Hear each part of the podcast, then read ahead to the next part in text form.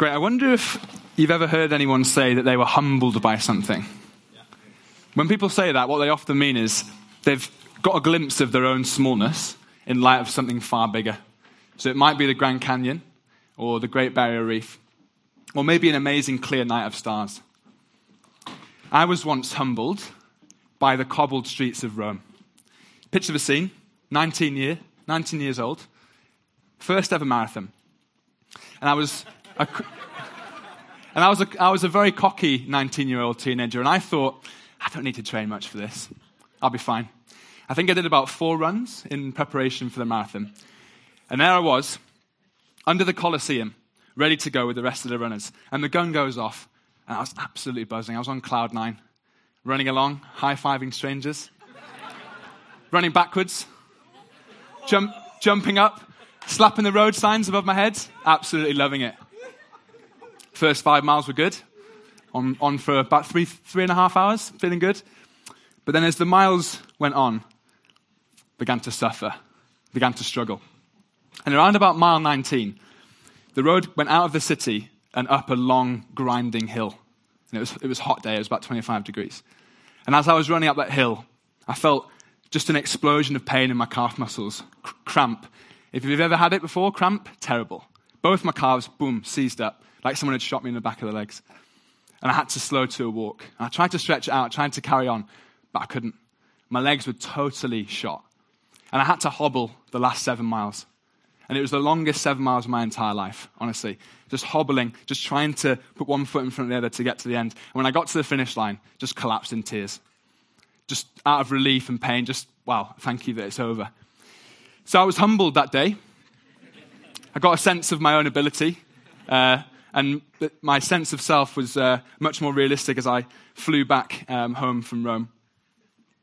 So today, as we look at Daniel chapter 4, we're going to see the humbling of a king. And not just any old king, King Nebuchadnezzar, the king of Babylon, pretty much the most powerful man in the world at that time. So, Debs, my wife, um, is going to come and read the passage for us. It's quite a long one. It's going to come up on the screen. Um, so, if you've got a Bible, then do get it out. Uh, if you want to follow it on the screen, then do that as well. So, over to you, love. Okay, it's quite long. Ready? okay. King Nebuchadnezzar to all peoples, nations, and languages that dwell in all the earth, peace be multiplied to you. It has seemed good to me to show the signs and wonders that the Most High God has done for me. How great are his signs, how mighty his wonders. His kingdom is an everlasting kingdom, and his dominion endures from generation to generation. That's the first bit. I, Nebuchadnezzar, was at ease in my house and prospering in my palace. I saw a dream that made me afraid. As I lay in bed, the fancies and the visions of my head alarmed me. So I made a decree that all the wise men of Babylon should be brought before me, that they may make known to me the interpretation of the dream. Then the magicians, the enchanters, the Chaldeans, and the astrologers came in, and I told them the dream, but they could not make known to me its interpretation. At last Daniel came in before me, he who is named Belteshazzar after the name of my God, and in whom is the spirit of the holy gods. And I told him the dream, saying, O Belteshazzar, chief of the magicians, because I know that the spirit of the holy gods is in you, and that no mystery is too difficult for you, Tell me the visions of my dream that I saw and their interpretation. The visions of my head as I lay in my bed were these I saw, and behold, a tree in the midst of the earth, and its height was great. Hmm. The tree grew and became strong, and its top reached to the heaven, and it was visible to the end of the whole earth. Its leaves were beautiful, and its fruit abundant, and in it was food for all. The beasts of the field found shade under it, and the birds of the heavens lived in its branches, and all flesh was fed from it. I saw in the visions of my head as I lay in my bed, and behold, a watcher, a holy one, came down from heaven. He proclaimed aloud and said thus Chop down the tree, and lop off its branches, strip off its leaves, and scatter its fruit. Let the beasts flee from under it, and the birds from its branches. But leave the stump of its roots in the earth bound with a band of iron and bronze, amid the tender grass of the field. Let him be wet with the dew of heaven. Let his portion be with the beasts in the grass of the earth. Let his mind be changed from a man's, and let, let a beast's mind be given to him. And let seven periods of time pass over him. The sentence is by the decree of the watchers, the decision by the word of the holy ones, to the end that the living may know that the Most High rules the kingdom of men, and gives it to whom he will, and sets over it the lowliest of men. This dream I, King Nebuchadnezzar, saw and you, O Belteshazzar, tell me the interpretation, because all the wise men of my kingdom are not able to make known to me the interpretation, but you are able, for the spirit of the holy gods is in you. Then Daniel, whose name was Belteshazzar, was dismayed for a while, and his thoughts alarmed him. The king answered and said, Belteshazzar, let not the dream or the interpretation alarm you.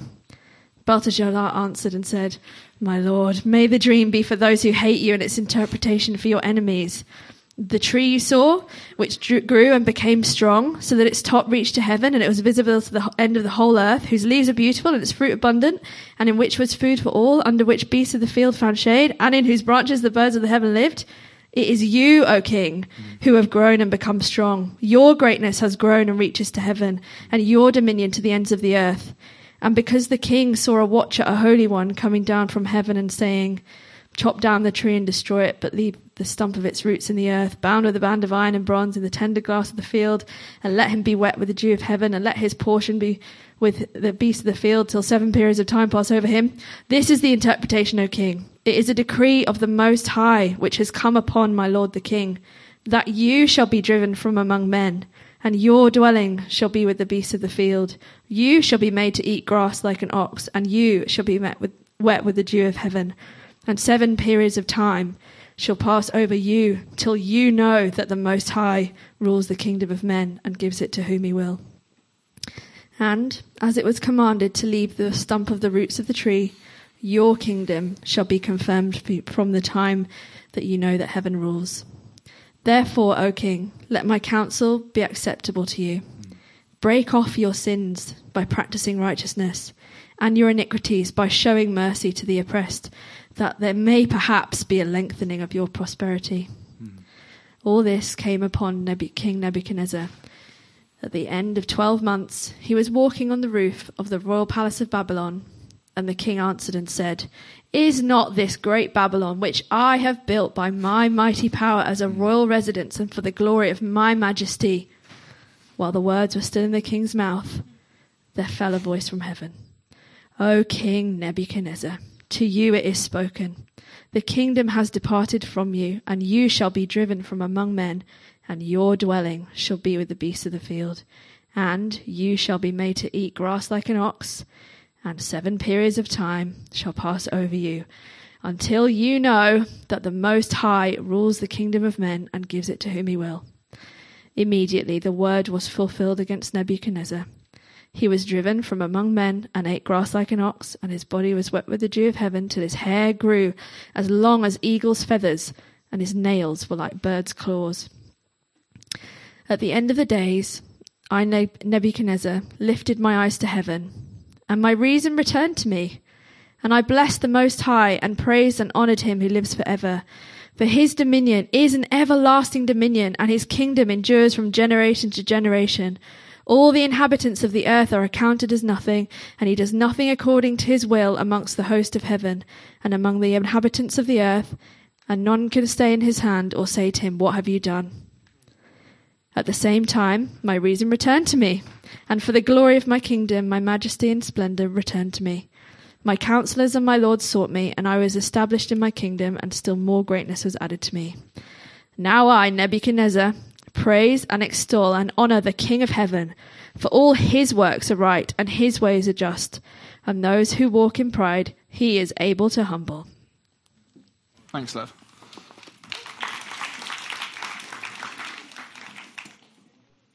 So this is a fascinating chapter, chapter four of Daniel. Um, and it's an autobiographical, uh, autobiographical account. So it's written by Nebuchadnezzar himself.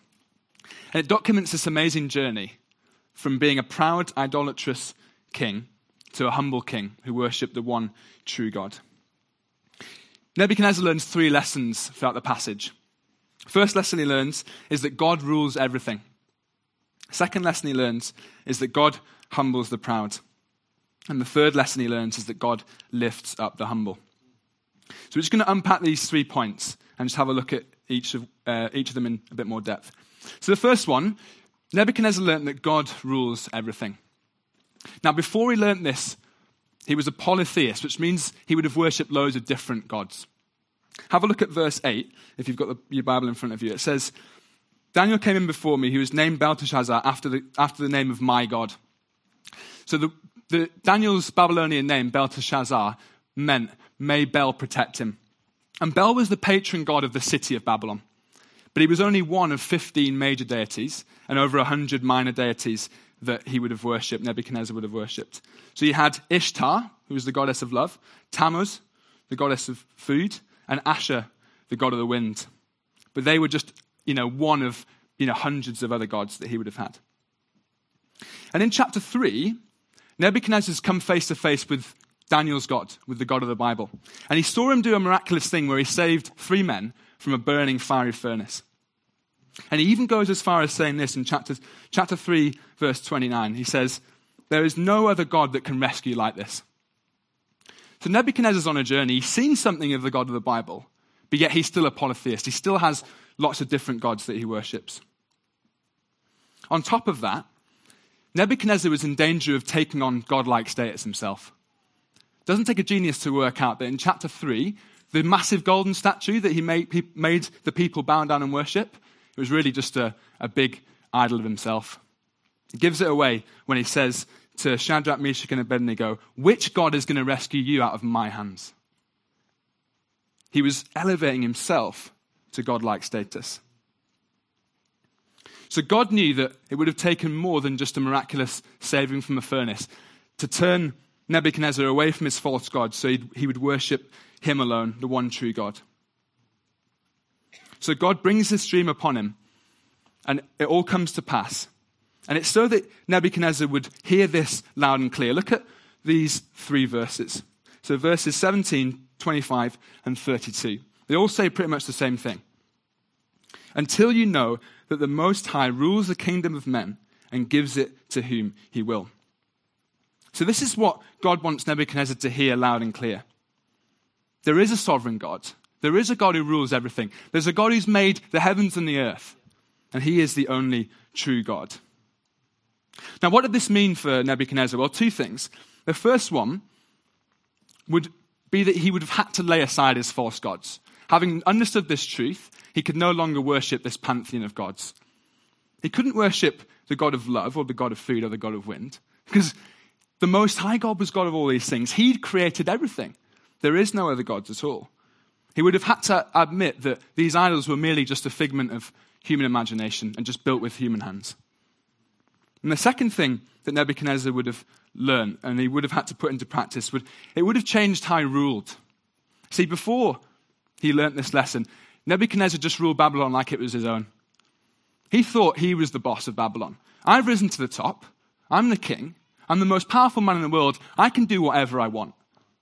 And we look in verse 27 at Daniel's warning, and we see that that had turned Nebuchadnezzar into an immoral king and an oppressive king. Ruling things his own way had meant misery for the people around him and immorality for his own life. But then we see uh, right at the end in verse 37, he says this Now I, Nebuchadnezzar, praise and extol and honor the King of heaven, for all his works are right and his ways are just. So he's seen something of the justice and the goodness of God, and he's seen how God rules and the justice and goodness that God rules with. And that would have totally radically changed the way he would have ruled over his kingdom. He couldn't be immoral anymore. He couldn't oppress people anymore. He had to rule in a godly way. Because here's the thing it was all a gift.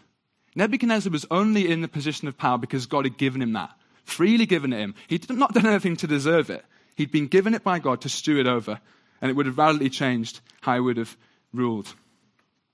Now, as we reflect on this first lesson that Nebuchadnezzar learned, how does it apply to us? Well, in an essence, we've all been given a Babylon. We've all been given something to steward by God. It might not look as impressive as a whole kingdom like Babylon, but God's given you gifts, talents, skills. He's given you maybe a family. He's given you a career. He's given you all these things to rule over. And the question is do we see these things as God's for us to steward carefully and wisely? Or do we fundamentally view them as ourselves? I chatted to my GC about this, and um, I was asking him, what are some of the things that you struggle to give to God? What are some of the things that you hold back for yourself? And these were a few of the things that came up. So just as you look at that, ask yourself this question Are these things fundamentally God's that you steward, or are they yours? Let me just give you a personal example. For me, time was something that I think a few years ago, I, I, I viewed it as my own. So any sort of free time I got, it was all about how can I use it for my own fun and how can I use it to relax and unwind. And for me, that meant doing pretty much everything adventurous under the sun. So going out climbing, mountain biking, wild swimming, anything that I could do that, that brought me that rush. And hear, hear this, there's nothing wrong with those things at all, but it was the attitude I had towards my time. I looked at my diary and I thought, how can I use my free time to best serve my needs? But slowly and you know, over time, and I'm obviously still on a journey here, God's been trying to show me, look, Frank, your diary is mine. I rule over your time. And it, I've given you this time on this earth, this precious time, this 70, 80 years if I'm lucky. I've given you this to steward over it. And it really matters how I spend that time. So think about Food Bank, for example. It's on a Saturday morning. That used to be prime time, all right? That used to be when I would be out doing whatever I wanted to do and, just doing things my own way. And again, hear this. There's nothing wrong with doing that every now and again on a Saturday morning. But before, I'd looked at Food Bank and gone, I don't want to do that. I'd far rather be doing what I want to do with my own time. But now, hopefully, when I see an opportunity to serve like that, I think, do you know what? It's not my time this Saturday morning, it's God's time. Can I go and serve? Can I go and get involved? Can I go and get alongside God's people serving the needs of the poor? Can I throw myself behind this great thing? So that's one example. And I think maybe this is something that you can go through with people that you know and trust, maybe in your GCs or your running partners, and try and think about the things that God's entrusted to you and how you view these things. So that was the first lesson Nebuchadnezzar learned. The second lesson he learned is that God humbles the proud. See, Nebuchadnezzar's pride was ultimately his downfall. Come with me in your minds to verse 28, when Nebuchadnezzar's on the roof of his palace. He would have looked out over this incredible city, and he would have seen these ornate temples gleaming in the sunlight, beautifully made. He'd see the hanging gardens of Babylon, one of the seven wonders of the world. He'd see the ziggurat, this kind of shrine that was said to pierce the heavens, and he'd see the outer wall of the city so wide and so big that four horse chariots could pass each other on the top. And as he looked out over them all, he says these fateful words Is not this great Babylon, which I have built with my mighty power, as a royal residence and for the glory of my majesty? See, there was nothing wrong with the splendor of Babylon. Nothing wrong with the beauty, nothing wrong with the artistry, nothing wrong with the architecture. God was, God's the creator of all these things. He loves these things. But it was the attitude which really was the problem. He was saying, Look at all this and give me the glory. Look at all this around you and look at how great I am. It's not easy, it's not easy to, sorry, it's not difficult to see why God was so opposed to this. In Isaiah 43, verse 7, God says, I created you for my glory. God created us for his glory. He created us to look around at the beauty and look around at the splendor of the earth and go, Isn't God incredible? Isn't, isn't God an amazing God? We're meant to give God glory. But can you see, Nebuchadnezzar points all the glory to himself. And don't we see this all around us still? If you're watching the Euros, you might have seen players who the ball's gone through 11 different players. Someone's tapped it in, and they run over to the crowd and they point at their back and say, Look at my name. It's a team sport. There's 11 different, well, 10 other players on the pitch. All they've done is put it in, and they're saying, Look at me. Aren't I brilliant? We see it in the city around us as well. London, how many times have you heard someone say, Isn't London the greatest city on earth? They look at the architecture, they look at the, the history, they look at the, uh, you know, the, the, the, cultural diversity, look at the opportunity, and they say, not just is this a, you know, this, this is a great city, they say this is the great city of the earth. We see it politically as well. My Facebook and Twitter was awash around the referendum with pride. People saying, I voted right. Look at all those idiots who voted wrong. I'm more educated than these people. I'm more informed than these people. Looking down on other people. And see, In Nebuchadnezzar, we get a window into the fundamental problem of the human heart. Here's what C.S. Lewis says in his famous chapter on pride in his book, Mere Christianity. He says, Pride is the essential vice and the utmost evil. Anger, greed, drunkenness, and all that are mere flea bites in comparison. It is through pride that the devil became the devil. Pride leads to every other vice. It is the completely anti God state of mind. He goes on Pride has been the chief cause of misery in every nation and every family since the world began. Pride always means enmity. It is enmity. And not only enmity between man and man, but enmity to God. Pride was what drove a wedge between God and the first human beings. Look at the Garden of Eden. Look at the story in, in Genesis. Adam and Eve eat the fruit of the knowledge of good and evil, and what they're essentially doing is saying, We want to be God. That's the lie that they believe from the devil. They eat the fruit because they want to be God. They don't want to be dependent on God anymore. They don't want to need God for anything anymore. They want to rule their own lives. Pride drives a wedge between people as well. Again, Lewis says this brilliantly. He says, Pride is essentially competitive. Pride gets no pleasure out of having something, only out of having more than the next man. We see that people are proud of being rich or clever or good looking, but they're not. They're proud of being richer or cleverer or better looking than others. If everyone else became equally rich or clever or good looking, there would be nothing to be proud about. It is the comparison that makes you proud, the pleasure of being above the rest. So it's a serious problem, a, a, a drastic problem. And the thing is, it's so easy to spot in other people, so quick to spot it in others, and yet it's so, so hard to see it in our own lives. So true, isn't it? You might even be sitting there thinking, uh, I'm, not, I'm not that proud. And, and if I am proud, well, I'm not as proud as that other person. but see, pride is that secret, secret sin. It, it, it, it lurks under the surface, and the devil loves it when we don't realize how proud we really are. Again, as I was trying to sort of get under the surface of this, I asked some of um, the guys in my GC, what are some of the areas that you sometimes see pride sort of bubbling to the surface? And out of their responses, I came up with a few questions which hopefully, if you, get, if you ask yourself honestly, you can maybe get at where pride might be lurking. So, first question is in conversations, do you talk more than you listen? Question two Can you accept help from people? Or do you have to always do everything yourself? How do you react when other people get the credit for the good job that you've done? Do you find yourself comparing yourself to others, looking down on other people, thinking you're better than others? And lastly, are you striving for God's glory or are you striving for your own glory?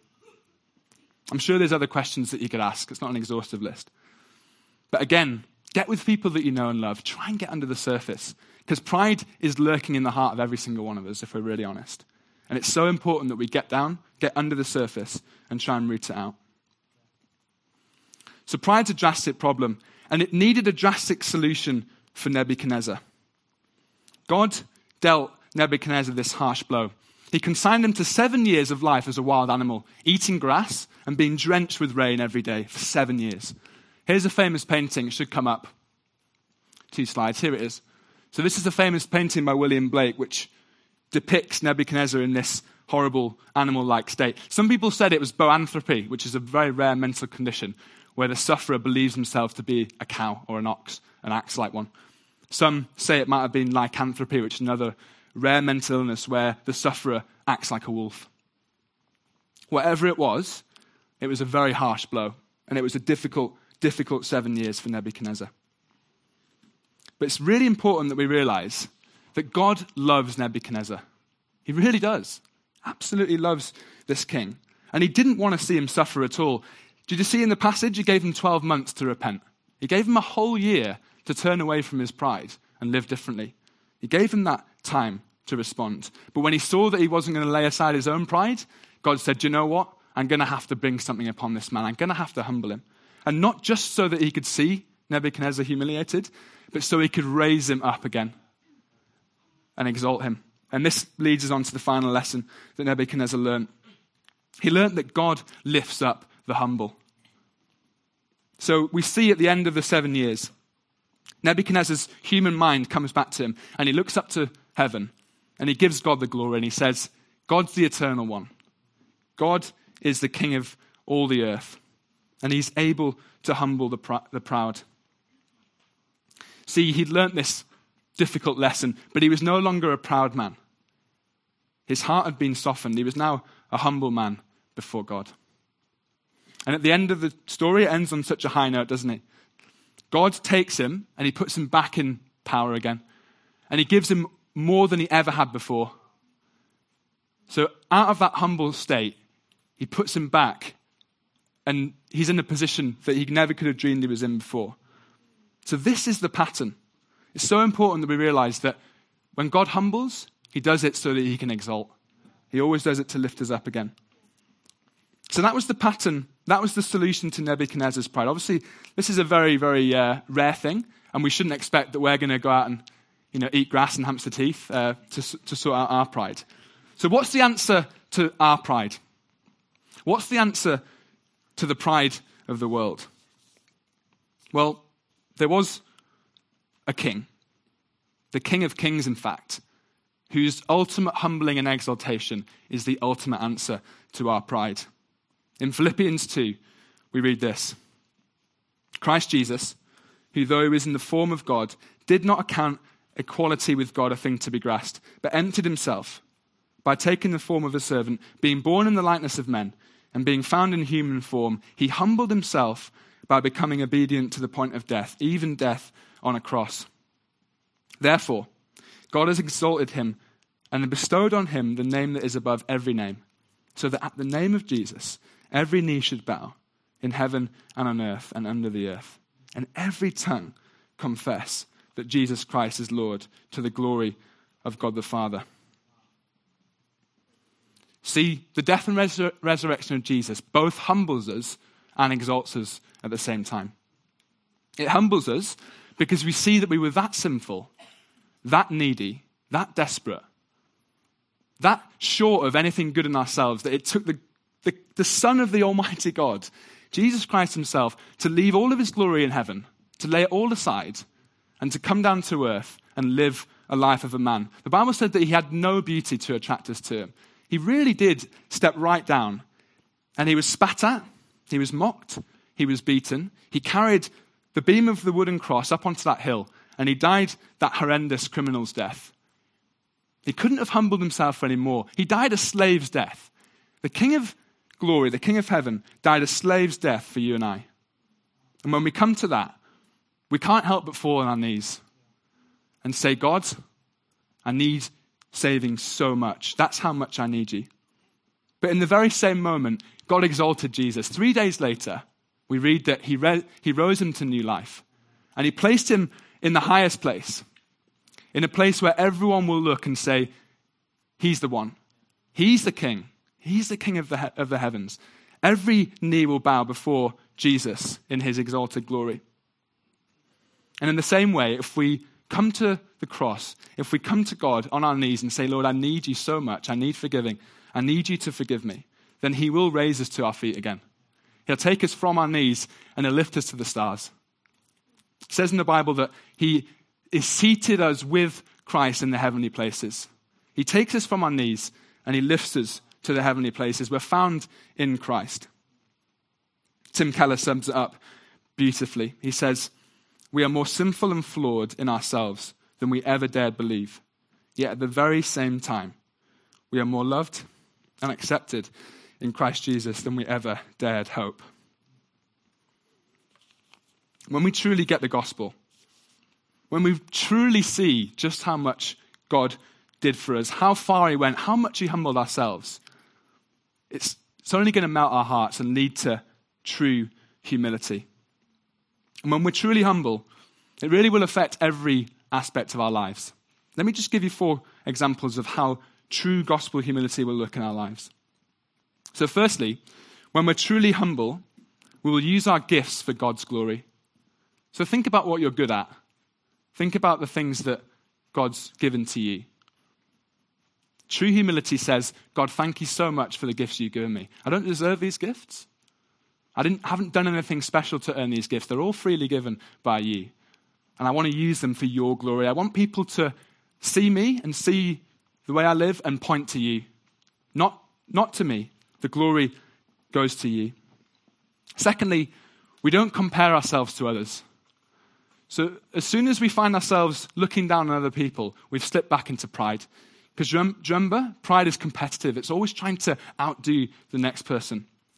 And it's really, really important that we realize that humility isn't the opposite of that. So looking around and saying, oh, woe is me, I'm, I'm rubbish, you know, everyone else is better than me, I've done a really bad job. That's, that's not what it is, because that's equally self centered.